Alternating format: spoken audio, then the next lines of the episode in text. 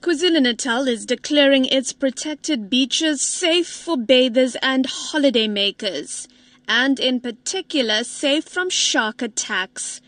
KwaZulu-Natal MEC for Economic Development, Tourism and Environmental Affairs, Sihle Zikalala, says the province remains South Africa's most popular domestic tourism destination. Over a million visitors are expected in the province during the festive period. Ten beaches stretching from south to north have been given a blue flag status.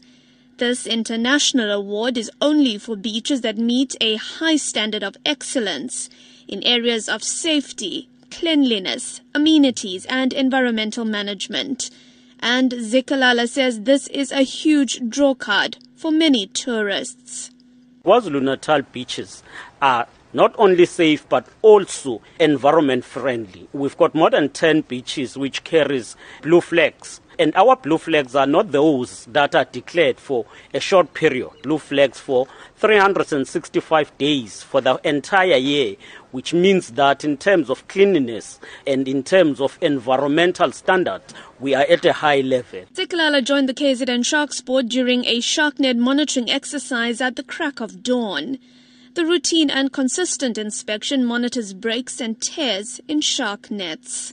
KZN Sharks Board CEO Mtokozisi Khadebe confirms that the province has not suffered any fatal shark attacks in over 30 years. We haven't had any fatal shark attacks in any of our protected beaches, and there's more than 37 of those across the coastline in the last 38 years the record speaks for itself. Compare that with other provinces and elsewhere outside of the country. they get taken by sharks almost every other week because they don't have the protection that KwaZulu-Natal is blessed uh, with. Our waters are very safe and we welcome everybody to come. It's party time.